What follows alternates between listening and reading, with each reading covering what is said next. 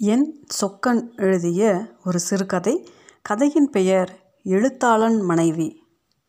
காலையில் ஆஃபீஸ்க்கு வந்து உட்கார்ந்து தினமணியை பிரிப்பதற்குள் அதற்காகவே காத்திருந்தது போல் ஃபோன் வந்தது. எதிர்முனையில் உச்ச சத்தத்தில் ஹலோ என்கிற குரலை கேட்டதும் தெரிந்துவிட்டது சங்கரலிங்கம். சொல்லுங்க சார் நான் விஜயன் தான் பேசுகிறேன் விஜயன் சார் விஜயன் சார் ஆக்சிஜனுக்கு திணறுகிறவர் போல் எதிர்முனையில் சங்கரலிங்கம் திக்குமுக்காடினார். என்னாச்சு சார் ஏன் ஒரு மாதிரி பேசுகிறீங்க பேப்பரை மேஜை மேல் போட்டுவிட்டு ரிசீவரை சரியாய் பிடித்து கொண்டேன். சந்தோஷம் சார் சந்தோஷம். ஆனந்த கண்ணீர் என்றார் சங்கரலிங்கம். அந்த காலத்தில் அரசியல் தலைவர்களையும் கல்யாண மாப்பிள்ளை பெண்களையும் அரிசீர் விருத்தம் எழுதி புகழ்ந்த பழக்கத்தில் அடிக்கடி இப்படித்தான் அளவுக்கு அதிகமாய் உணர்ச்சி வசப்படுபவர். உட்கார வைத்து ஒரு சோடாவோ ஐம்பது பைசாவுக்கு துளிர் வெற்றிலையோ வாங்கி கொடுத்தால் பழைய நிலைக்கு திரும்பி ஓ போடுன்னு ஒருத்தி ஆடுறாளே நன்னாவா இருக்கா? என்று நாட்டுக்கு அத்தியாவசியமானதை பேச ஆரம்பித்து விடுவார். சங்கரலிங்க பெரியவருக்கு அறுபத்தெட்டு வயதில் இப்படி ஆனந்த கண்ணீர் வருவதற்கான காரணங்களை உள்மனதில் கணக்கு போட்டு பார்த்தேன். ஐந்து வாரிசுகளுக்கும் கல்யாணம் பண்ணி வைத்து விட்டார் மகன்கள் எல்லாம் அமெரிக்காவில் பிட்சா வென்று கொண்டு மாதம் தவறாமல் அரை டிராயரோடு காரின் மேல் சாய்ந்த புகைப்படங்களை இமெயிலில் அனுப்பி கொண்டு சவுக்கியமாய் இருக்கிறார்கள்.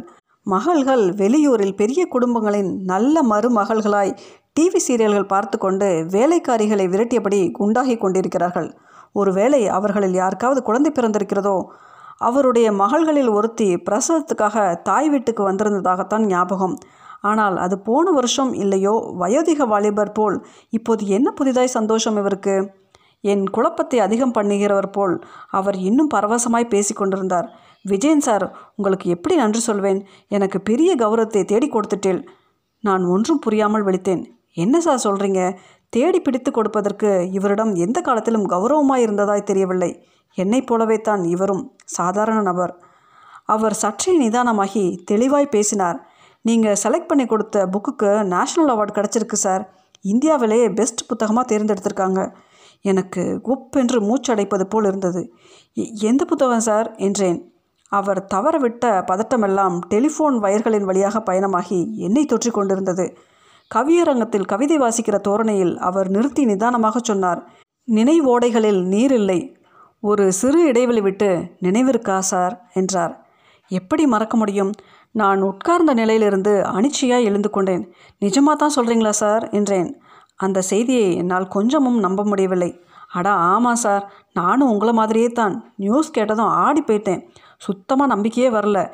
டிவியை போட்டு பைத்தியம் பிடிச்ச மாதிரி ஒவ்வொரு சேனலாக மாத்திரேன் என் நேரம் எதுலேயும் நியூஸ் இல்லை. அப்புறம் ரெண்டு மூணு பேருக்கு ஃபோன் பண்ணி விசாரிச்சுட்டே இருக்கேன். டெல்லியிலேருந்து தந்தி வந்துடுச்சு. நம்ம புக்குக்கு தான் ஃபஸ்ட் ப்ரைஸ் நம்ம பதிப்பகத்துக்கு தங்கப்பேனா. எழுத்தாளருக்கு ஒன்றரை லட்சம் ரூபாய் ரொக்க பணம் இந்தியா முழுக்க இருபத்தஞ்சு லாங்குவேஜில் பப்ளிஷ் ரைட்ஸு இன்னும் என்னென்னவோ. அவர் கனவு போல் பேசிக்கொண்டே போனார். பணமெல்லாம் கிடக்கட்டும் சார் நம்ம புஸ்தகம் தேசிய விருது வாங்கியிருக்குன்னா சும்மாவா? எனக்கு எவ்வளோ பெருமையாக இருக்குது தெரியுமா சார்? என்றார். வியாபாரிக்கும் இலக்கியவாதிக்கும் இடையே அவர் ஆடும் சுகமான ஊசலாட்டம் எனக்கு பொறாமையாக இருந்தது. என்னுடைய மௌனத்தையும் அவர் தனது படபடவென்ற பேச்சால் நிரப்பினார். நிஜமாக உங்களுக்கு தான் சார் நான் தேங்க்ஸ் சொல்லணும். நீங்கள் தானே அந்த புக்கை செலக்ட் பண்ணி கொடுத்தீங்க. அவர் அதோடு நிறுத்தியிருக்கலாம். தொடர்ந்து அதே ரைட்டர் உங்கள் ஃப்ரெண்டுன்னு தானே சொன்னீங்க? என்றார் கேள்விக்குறியாய். அதற்கு மேல் என்னால் பேச முடியவில்லை. அவரிடம் மன்னிப்பு கேட்டுக்கொண்டு ஃபோனை வைத்து விட்டேன் எதிர்முனையில் அவை திகைத்து போய் திருத்திருவென்று விழித்து கொண்டிருக்கக்கூடும். அல்லது வேறு யாருக்காவது ஃபோன் பண்ணி நான் போட்ட புஸ்தகத்துக்கு நேஷ்னல் அவார்டு கிடச்சிருக்கையா? ஜனாதிபதியை கையால் வாங்க போகிறேன் என்று பெருமை எடுக்க துவங்கியிருக்கக்கூடும். எனக்குள் அந்த புத்தகத்தின் நினைவுகள் அலையலையாக எழுந்து ஆக்கிரமிக்க தொடங்கியிருந்தன. உள்ளே உறங்கிக் கொண்டிருந்த அலைகளுக்கு இந்த பரிசு ஒரு தூண்டுதல் அவ்வளவுதான். இந்த பரிசு கிடைக்க வேண்டும் என்றில்லை. கிடைக்காமல் போயிருந்தால் கூட இந்த அலைகள் எழத் தொடங்கியிருக்கும். அவற்றுக்கு தேவை ஒரு சிறு பேச்சு. எதேச்சியான நினைவு பொறி சிந்தனை தெரிப்பு அதன் பிறகு அவற்றின் அசுர ராஜாங்கம்தான் வேலை செய்ய மனமில்லை. விமர்சனத்துக்காக வந்திருந்த நான்கு புத்தகங்களையும் ஓரமாய் ஒதுக்கி வைத்துவிட்டு ஒரு சிகரெட் பிடித்து வரலாம் என்று மாடிக்கு போனேன். வெயிலும் காற்றும் சம விகிதத்தில் முகத்தை தாக்க வெகு நேரம் கையில் பற்ற வைக்காத சிகரெட்டோடு நின்றபடி இருந்தேன்.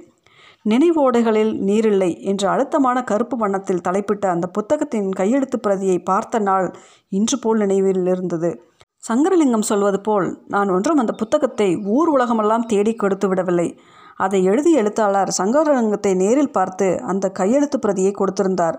அவரும் வழக்கம் போல அதை ஆர்வமில்லாமல் மேஜையில் போட அணுதினம் மேலே மேலே விழுகிற புத்தகங்களும் லெட்ஜர்களும் அதை கீழே தள்ள கீழே விழுந்ததை நடக்கிற மனிதர்களும் பிரிண்டிங் பிரஸ்ஸின் ராட்சச பேப்பர் கட்டுகளும் ஓரமாய் ஒதுக்க சீக்கிரத்திலேயே அது குப்பையோடு குப்பையாய் கிடக்க ஆரம்பித்திருந்தது. நான் ஒரு நாள் மத்தியானம் ஆஃபீஸில் வேலை இல்லாமல் சங்கரலிங்கத்தை பார்க்க போக அவருக்காக காத்திருந்த வேளையில் எதேச்சியாய் அந்த தொகுப்பு கண்ணில் பட்டது. அசாதாரணமான தலைப்பினால் கவரப்பட்டு வாசிக்க ஆரம்பித்தேன். கருப்பு மையினால் குண்டு குண்டான எழுத்துக்கள் தெளிவான ஜெராக்ஸ் கண் வழி இல்லாமல் படிக்க முடிந்தது.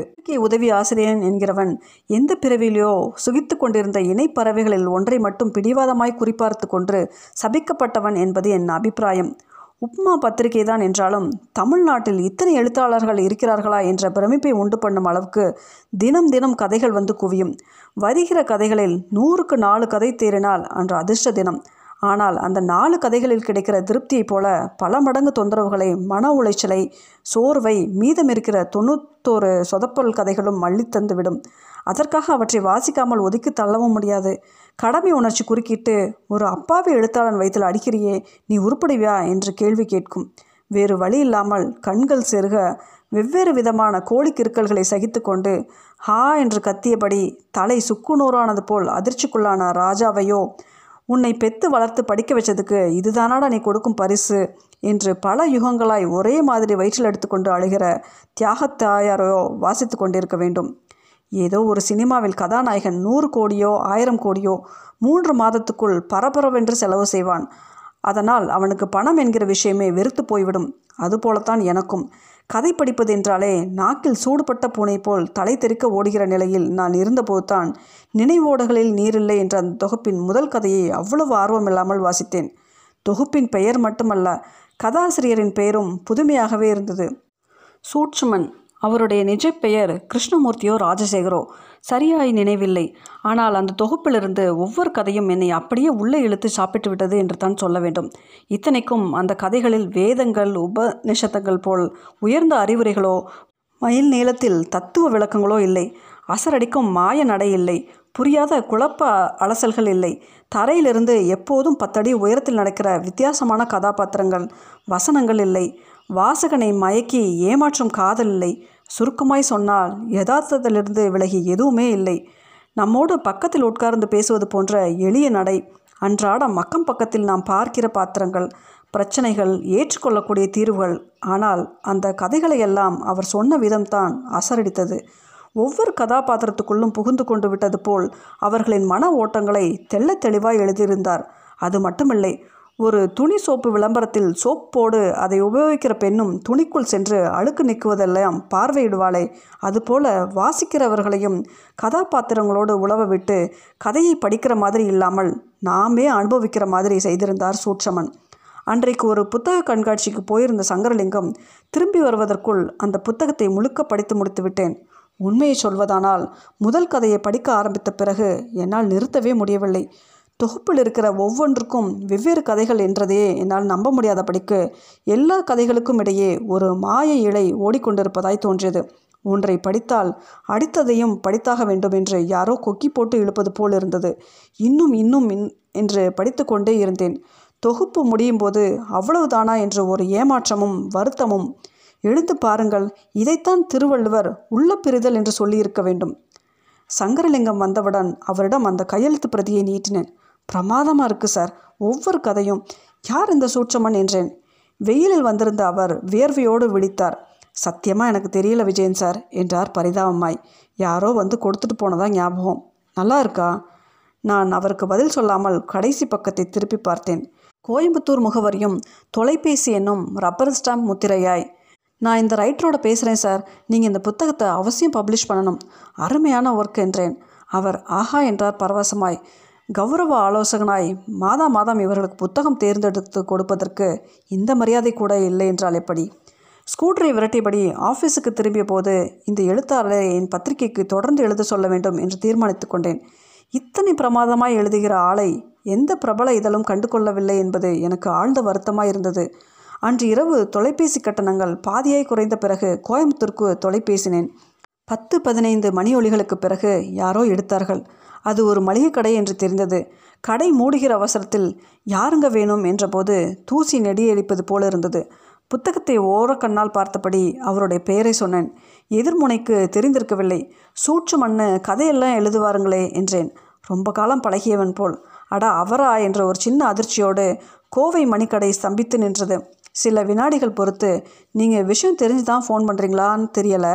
அந்த மனுஷன் பாவம். போன வாரம் கேன்சரில் போயிட்டார் என்று குரல் வந்தது. நான் பதட்டத்தில் ஃபோனை நழுவ விட இருந்தேன். சரியாய் பிடித்துக்கொண்டு என்ன சார் சொல்கிறீங்க என்றேன். இன்னும் அந்த செய்தியை ஜீரணிக்க முடியாதவனாய். ஆமாம் சார் முப்பது வயசு தான் சார் ஆச்சு. ஆனால் ரொம்ப நாளாகவே அவருக்கு அந்த வியாதி இருந்தது போல். இதில் கோயம்புத்தூருக்கும் மெட்ராஸ்க்கும் பஸ்லேயும் ரயில்லையும் அலைச்சலாக அழைச்சிக்கிட்டு இருந்தாரா? போன மாதம் ரொம்ப முடியாமல் போய் ஹாஸ்பிட்டலில் சேர்த்தாங்க. கோமாவிலே போயிட்டார் மனுஷன் என்றபடி உச்சி கொட்டினார் அந்த முதலாளியோ தொழிலாளியோ. வேணும்னா அவங்க வீட்டில் யாரையாச்சும் கூப்பிடட்டுமா? என்றார் தொடர்ந்து. வேண்டாம் என்றேன். அவசரமாய் நன்றி சொல்லி ஃபோனை வைத்துவிட்டேன் அதன் பிறகு நெடுநேரத்துக்கு என் படபடப்பு குறையவில்லை. வாழ்க்கையின் அபத்திரத்துக்கான சாட்சியை பார்த்து விட்டவன் போல் விழித்து கொண்டு உட்கார்ந்திருந்தேன். இன்றைக்கு நான் சங்கரலிங்கம் சாரின் பிரஸுக்கு போகாமலே இருந்திருக்கலாம் என்று தோன்றியது. எல்லோரும் ஒதுக்கி தள்ளிய அந்த புத்தகம் ஏன் என் கண்ணில் மட்டும் பட வேண்டும்? அதை எழுதியவரோடு உடனே பேச வேண்டும் என்று எனக்கு ஏன் தோன்ற வேண்டும்? எல்லாமே அமானுஷ்யமாயிருந்தது. நேரில் பார்த்ததில்லை என்றாலும் மதியம் முழுக்க என்னோடு எழுத்துக்களால் உறவாடின அந்த சூட்சம மனிதரை இழந்துவிட்ட வெறுமையில் அன்று இரவு எனக்கு தூக்கமே வரவில்லை. மறுநாள் காலை முதல் வேளையாய் சங்கரலிங்கம் சாரை பார்த்து அந்த புத்தகத்தின் பிரதியை வாங்கி கொண்டேன். ஃபோனில் பேசிய விவரம் சொன்னபோது அவர் ஏதும் சொல்லத் தென்றாமல் வெறுமனே அமர்ந்திருந்தார். அந்த கதைகளை அவர் ஏற்கனவே படித்திருந்தால் இந்த மரணச் செய்தி கேட்கையில் அவரும் ஒரு சொட்டு கண்ணீராவது சிந்திருப்பார் என்று எனக்கு தோன்றியது. அன்றைக்கே அந்த தொகுப்பை மூன்று பிரதிகள் எடுத்துக்கொண்டேன். பத்திரிகை ஆஃபீஸில் நண்பர்கள் சந்திப்பில் இலக்கிய கூட்டங்களில் என்று கண்ணில் படுகிறவர்களெல்லாம் அந்த ஒரு புத்தகத்தை கொடுத்து படிக்கும்படி கேட்டுக்கொண்டேன். இரண்டொரு நாட்களில் அவர்கள் புத்தகத்தை திருப்பி கொடுத்து சாதாரணமான வார்த்தைகளில் அதை பாராட்டுகையில் இதை எழுதியவர் புற்றுநோயால் இறந்துவிட்டார் என்கிற தகவலை என்னால் ஆனவரை இயல்பாக சொல்ல முயன்றேன். அவர்களின் அதிர்ச்சி கலந்த பரிதாப உணர்ச்சியில் திகைப்பில் சொல்வதறியாது தவிக்கும் நம்ப முடியாத முகபாவங்களில் எல்லாம் இந்த செய்தி என்னிடம் ஃபோன் வழியே வீசப்பட்ட போது நான் அடைந்த அதிர்ச்சியின் காயங்களை ஆற்றிக்கொண்டேன் இப்போது யோசித்து பார்க்கையில் இதையெல்லாம் ஏன் செய்தேன் என்று வேடிக்கையாகவும் வெட்கமாகவும் கூட இருக்கிறது. தனக்கு இருந்த ஒரே அடையாளத்தையும் இழந்து அனாதையை விட்ட அந்த சிறுகதை தொகுப்பின் மேல் எனக்கு ஏற்பட்ட கரிசன உணர்ச்சி தான் அதை பிறரோடு பகிர்ந்து கொண்டதற்கு காரணமாய் இருந்திருக்க வேண்டும். என்னைப் போலவே அந்த தொகுப்பை பாசத்தோடு பார்க்கக்கூடியவர்களை இப்படி வினோதமான முறையில் தேடியிருக்கிறேனோ? அப்போதெல்லாம் வாரம் இரண்டு முறையாவது சங்கரலிங்கம் சாருக்கு ஃபோன் செய்து தொகுப்பின் வேலைகளை பற்றி விசாரித்து கொண்டிருந்தேன். என் தொந்தரவு தாங்காமல் அவரும் சீக்கிரமே அதற்கான ஏற்பாடுகளை ஆரம்பித்தார். சூட்சுமணியின் மனைவியிடம் பேசி காப்பிரைட் அனுமதி பெற்று வருவதற்காக என்னையே கோயம்புத்தூருக்கு அனுப்ப பார்த்தார். எனக்கு விருப்பம்தான் என்றாலும் நான் அதற்கு தயாரில்லை என்று ஏனோ தோன்றியது. அப்புறம் சங்கரலிங்கம் சாருடைய சகலை பையனோ யாரோ போய் வந்தார்கள். அந்த அம்மாள் சரியாக பேசவில்லை என்றும் ஆனால் புத்தகம் வெளியிடுவதற்கு அனுமதி கொடுத்து விட்டார்கள் என்றும் கேள்விப்பட்டேன். சென்னை புத்தக கண்காட்சியின் போது அந்த தொகுப்பு வெளிவந்தது. சுஜாதா ஒரு அருமையான முன்னுரை எழுதியிருந்தார். புத்தகம் கண்காட்சியில் கொஞ்சோண்டு விட்டது சுயமாகவும் என் முயற்சியிலும் நிறைய பத்திரிகைகளில் விமர்சனங்களும் தவறாத அடிக்குறிப்பாய் அதன் ஆசிரியரின் மரணச் செய்தியும் ஃபோட்டோவோடு வந்தது. இலக்கிய ரசிகர்கள் மெல்ல அதை தேடி வாங்க ஆரம்பித்தார்கள். முதல் பதிப்பு விற்று தீர்ந்து ரெண்டாம் பதிப்பு போட்டாயிற்று. சங்கரலிங்கம் சாருக்கும் சந்தோஷம். பரவலாய் அந்த புத்தகம் வாசித்து பாராட்டப்பட்டதில் எனக்கும் சந்தோஷம். எல்லோரும் நிராகரித்த குழந்தையை கண்டெடுத்து வளர்த்து அது பெரிய படிப்பு படித்து நிற்கும் பொழுது சந்தோஷப்படுகிற தத்து தகப்பனைப் போல் என்னை உணர்ந்தேன் நான். அநேகமாய் சென்ற வருடத்தின் எல்லா இலக்கிய போட்டிகளிலும் அந்த புத்தகம் கலந்து கொண்டிருக்கும் என்று நினைக்கிறேன். மாம்பழம் டைம்ஸ் முதல் மங்காத்தா மகிமை வரை ஊரில் அச்சாகிற அத்தனை பத்திரிகைகளையும் எங்கள் ஆஃபீஸில் வாங்குகிறார்கள். அதில் வருகிற எல்லா போட்டி அறிவிப்புகளையும் தேடி பிடித்து அவற்றிற்கு இந்த புத்தகத்தை அனுப்பும்படி சங்கரலிங்கம் சாரை தொல்லை பண்ணி கொண்டிருந்தேன். அவரும் சளைக்காத பொறுமையோடு இரண்டு இரண்டு காஃபிகளாக அனுப்பி வைத்தார். ஆனால் ஏனோ பரிசுத்தான் எங்கேயும் கிடைக்கவில்லை. தகுதியான புத்தகம் என்பதில் சந்தேகமில்லை. ஆனாலும் ஒவ்வொரு போட்டியிலும் இது தோற்கிற போது யாரோ லாபி பண்ணி பரிசுகளை வாங்கி கொண்டு போய்விடுகிறார்கள் என்று அழுத்தமான சந்தேகம் எனக்குள் எழுந்தது. இது விஷயமாய் நான் அடிக்கடி சங்கரலிங்கம் சாரிடம் பேசி புலம்பிக் கொண்டிருந்ததையும் புத்தகத்துக்கான ராயல்டி தொகை மூன்று மாதத்துக்கு ஒரு முறை கோயம்புத்தூருக்கு தவறாமல் அனுப்பப்படுகிறதா என்பதை அடிக்கடி சரிபார்த்து கொண்டிருந்ததையும் வைத்துதான் இந்த புத்தகத்தை எழுதிய சூட்சமன் தன் நண்பர் என்று ஊகித்திருக்கிறார் சங்கரலிங்கம் சார். அதெல்லாம் பழைய கதை. இப்போது இந்த புத்தகத்துக்கு தேசத்தின் உயர்ந்த விருது கிடைத்திருக்கிறது. இதுவரை அதற்கு பரிசு கொடுக்காமல் நிராகரித்து வந்த எல்லோர் முகத்திலும் அழுத்தமாய் இரண்டு கோட் கரியை பூசிவிட்டது போல உணர்ந்தேன். அந்த புத்தகத்தை நான் எழுதவில்லை. ஆனால் என்னுடைய புத்தகத்துக்கு பரிசு கிடைத்திருந்தால் கூட இந்த அளவு பரவசப்பட்டிருப்பேனா என்பது சந்தேகம். இனம் புரியாத திருப்தியோ நிம்மதியோ எனக்குள் பரவி கொண்டிருந்தது பாது முடித்திருந்த சிகரெட்டை சுவரில் தேய்த்து அணைத்து குப்பை தொட்டியில் வீசிவிட்டு கீழே இறங்கி வந்தேன். அலமாரியில் இருந்த அந்த தொகுப்பை கையில் எடுத்து வாஞ்சையோடு ஒரு முறை தடவி கொடுத்தேன். முதல் பக்கத்தில் இன்றைய தேதியை எழுதி தேசிய விருது என்று குறித்தேன். புத்தகமும் கையுமாய் எடிட்டரை பார்த்து விஷயத்தை சொன்னேன். அடடே என்றார் மலர்ச்சியாய். அவருடைய மிகப்பெரிய பாராட்டு அதுதான். சில வினாடிகள் யோசனைக்கு பிறகு ஒன்று பண்ணுங்க விஜயன். நேரே கோயம்புத்தூர் போய் அவரோட ஒய்ஃபுக்கு நியூஸை சொல்லி ஒரு பேட்டி எடுத்துகிட்டு வந்துடுங்க.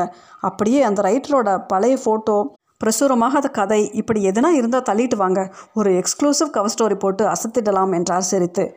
நான் உடனடியாக ஏதும் பதில் சொல்லிவிடவில்லை.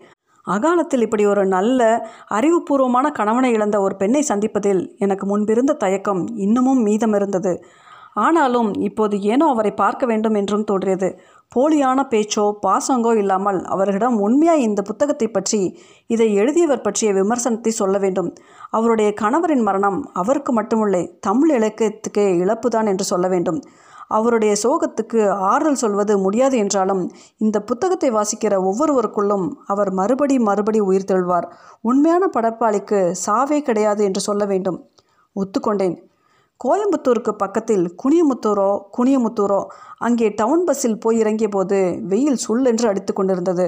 ஆனாலும் காற்றில் லேசாய் குளிர்ச்சி கலந்திருப்பது போன்ற பிரம்மை நெரிசல் இல்லாத சாலைகள் மலையாள வாசனையோடு பஜ்ஜி மணக்கும் பேக்கரிகள் தெரு ஓரங்களில் இலக்கியம் வளர்க்கிற பழைய பொக்கிஷ கடைகள் எப்போதும் சிரிக்கிற அதிர்ந்து பேசாத வார்த்தைக்கு வார்த்தை இங்கே சேர்த்து பேசும் பண்பான ஒரு முகவரி எங்கே இருக்கிறது என்று கேட்டால் கூடவே வந்து வழி சொல்லும் இனிமையான மக்கள்.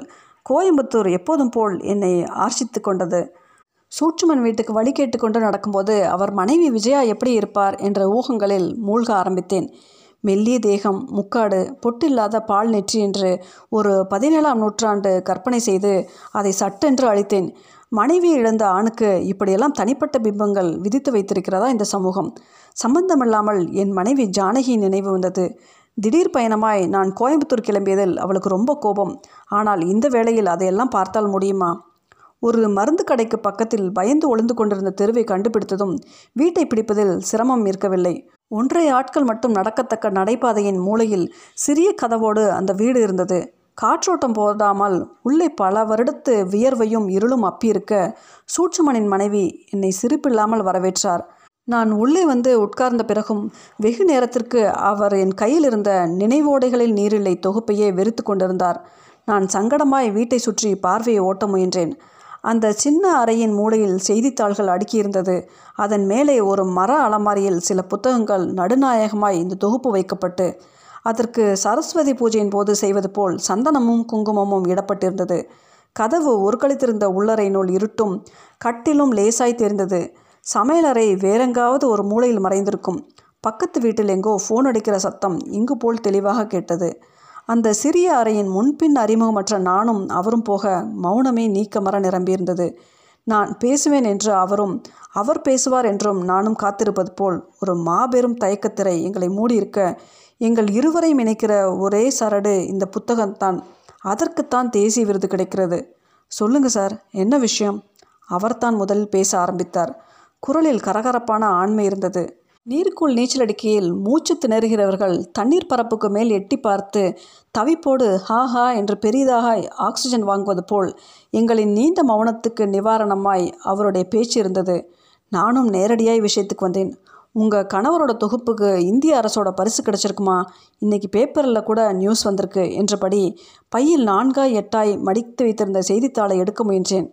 பார்த்தேன் என்றார் அவர். இந்த செய்தியை உங்ககிட்ட முறைப்படி சொல்லி எங்களோட வாழ்த்துக்களை தெரிவிக்க வந்தேம்மா. நான் ஒரு பத்திரிகையாளன் என்னுடைய கார்டை கொடுத்தேன். அவரை அதை வாங்கி சோஃபாவின் முனையில் கீழே விடுவது போல் வைத்தார். அப்புறம் என்றார். அவர் நடந்து கொள்ளும் விதம் எனக்கு லேசான அதிர்ச்சியாகவே இருந்தது. என்னதான் கணவரை இழந்த துயரம் இருந்தாலும் இது போல ஒரு பெரிய பரிசு அவர் புத்தகத்துக்கு கிடைக்கிறது என்னும்போது முகத்தில் ஒரு மலர்ச்சி வேண்டாமா? என்ன பரிசு அது? யார் யாருக்கெல்லாம் கிடைத்திருக்கிறது? ரொம்ப பெரிய கௌரவமா? என்றெல்லாம் பெருமையோடு விசாரிக்க வேண்டாமா? அடா அட்லீஸ்ட் ஒரு சிரிப்பாவது. நான் என் உணர்ச்சிகளை அதிகம் காட்டிக்கொள்ளாமல் பேட்டிக்கு வந்திருக்கும் விவரத்தை சொன்னேன். பையிலிருந்து குறிப்பு நோட்டை எடுத்து விரித்து கொண்டபோது அதையும் அவர் வெறித்து பார்த்தார். என்னோட பேட்டியெல்லாம் எதுக்கு? என்றார் மெல்லிய குரலில். நான் பொறுமையாய் பதில் சொன்னேன். தப்பாக நினைக்காதீங்கம்மா.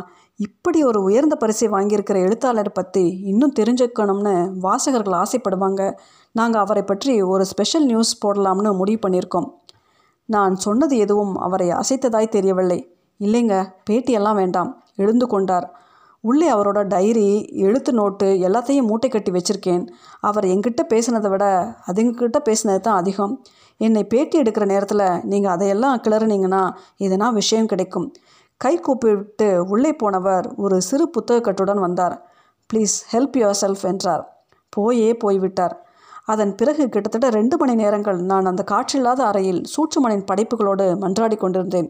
என்னுடைய வியர்வை அந்த நோட்டுகளின் மேல் பட்டு விடாமல் துடைப்பதே பெரிய காரியமாக இருந்தது ரொம்ப நேரம் ஒரே மாதிரி உட்கார்ந்ததில் முழங்காலுக்கு கீழே மரத்து போய் ஆயிரம் லட்சம் ஊசிகள் ஒரே சமயத்தில் பாய்வது போல் கூறுணர்வு. ஆனால் இந்த சங்கடங்களை எல்லாம் மறக்க செய்தது என் முன்னிருந்த பொக்கிஷம். சூட்சமன் என்கிற இந்த மனிதர் எழுதியதின் ஒரு துளிதான் இப்போ தேசிய விருது பெற்றிருக்கிறது. மற்றதெல்லாம் இத்தனை காலமாய் ஒரு பழைய தினத்தந்தி தாளால் சுற்றி வளைக்கப்பட்டு நைலான் கயிற்றால் கட்டி இருட்டறையில் மூளையில் வீசப்பட்டிருக்கிறது என்று எண்ணும்போது எனக்குள் கவிந்து வந்த துன்பத்தை வர்ணிக்க எழுத்து வடிவம் மொழிக்கும் சாமர்த்தியம் போதாது. டைரி டைரியாய் நோட்டு நோட்டாய் ஏன் கேலண்டர் தாள்களின் பின்பக்கத்தில் மளிகை கடை ரசீதின் ஓரங்களில் கூட ஏதாவது எழுதி வைத்திருந்தார் மனிதர். கவிதை அன்றைக்கு படித்த செய்தியை பற்றி விமர்சனம் நண்பரிடம் பேசும்போது தெரிந்து கொண்ட புதிய விஷயம் ரயில் சந்தித்த சுவாரஸ்யமான மனிதர்கள் அவ்வப்போது கதைகள் சிறு நாடகங்கள் ஆங்கில கவிதைகள் மொழிபெயர்ப்பு முயற்சிகள் இந்தியன் இங்கில் வரைந்த தீர்க்கமான எளிய கார்ட்டூன்கள் சந்தத்துக்கு எழுதி பார்த்த சினிமா பாட்டு ஒன்று இன்னும் என்னென்னவோ கிடைத்தது.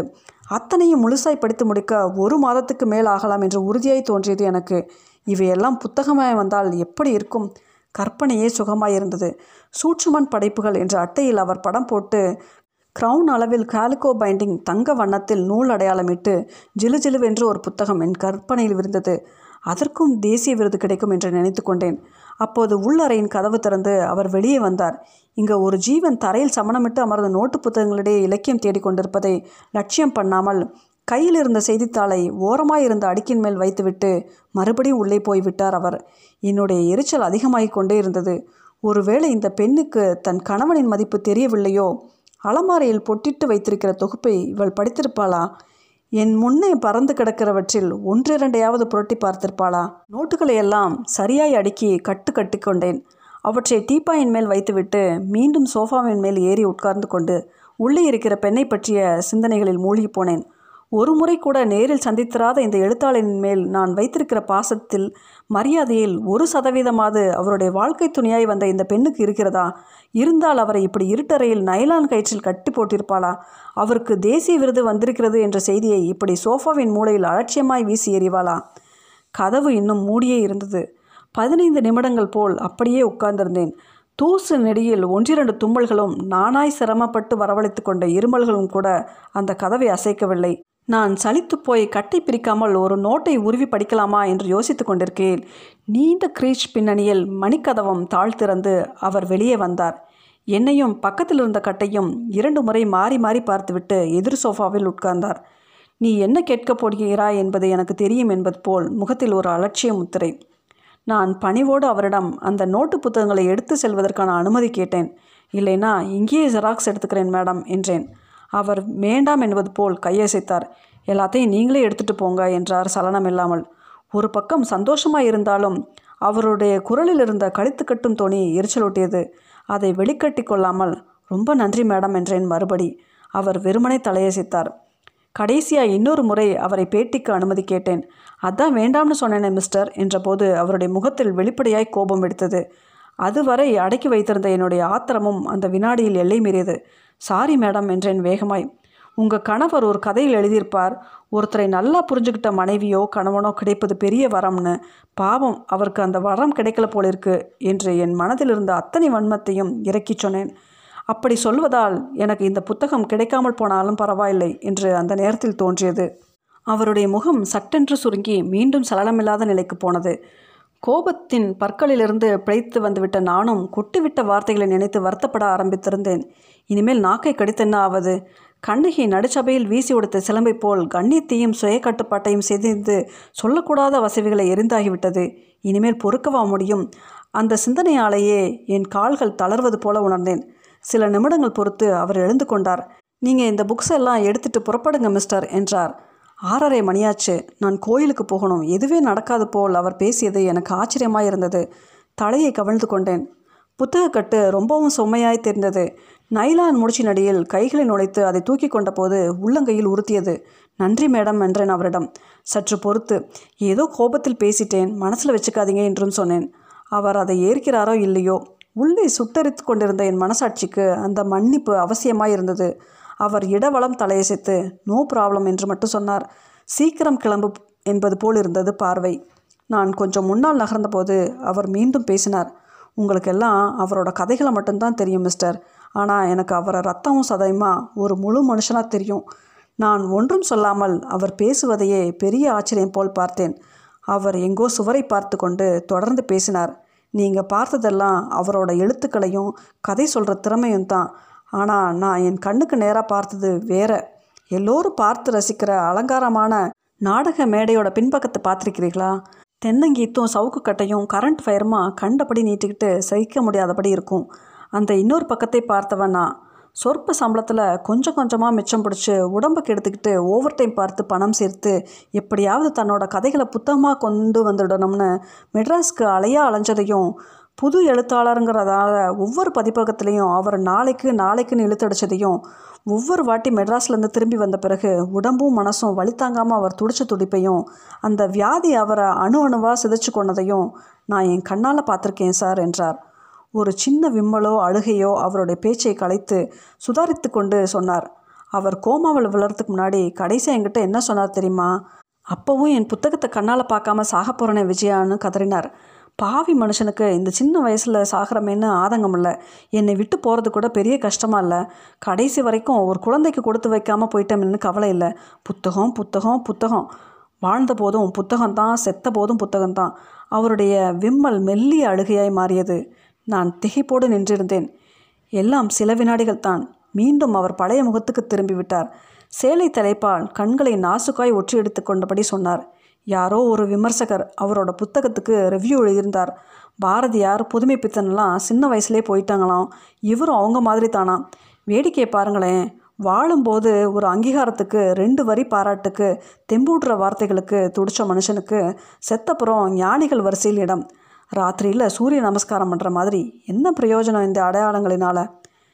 இருட்ட ஆரம்பித்திருந்த பேருந்து நிறுத்தத்தில் என் பஸ்ஸுக்காக காத்திருக்கையில் அவர் பேசியதெல்லாம் என் மனதில் நிற்காமல் சுழன்று ஓடிக்கொண்டிருந்தது. அந்த விஜயாவனுடைய கோபம் அல்லது ஆதங்கம் தன்னுடைய கணவர் மீதா அவர் விரும்பிய இலக்கியத்தின் மீதா அவரை அங்கீகரிக்காத இந்த உலகத்தின் மீதா அல்லது காலத்தின் மீதா இந்த விஷயத்தில் யாரை தப்பு செல்வதென்று தெரியவில்லை. ஓரமாயிருந்த பெட்டிக்கடையில் விசாரித்தேன். இங்கே பக்கத்தில் கிருஷ்ணா ஸ்வீட்ஸ் எங்கே இருக்குது சார்? என் மனைவிக்கு மைசூர் பா ரொம்ப பிடிக்கும்.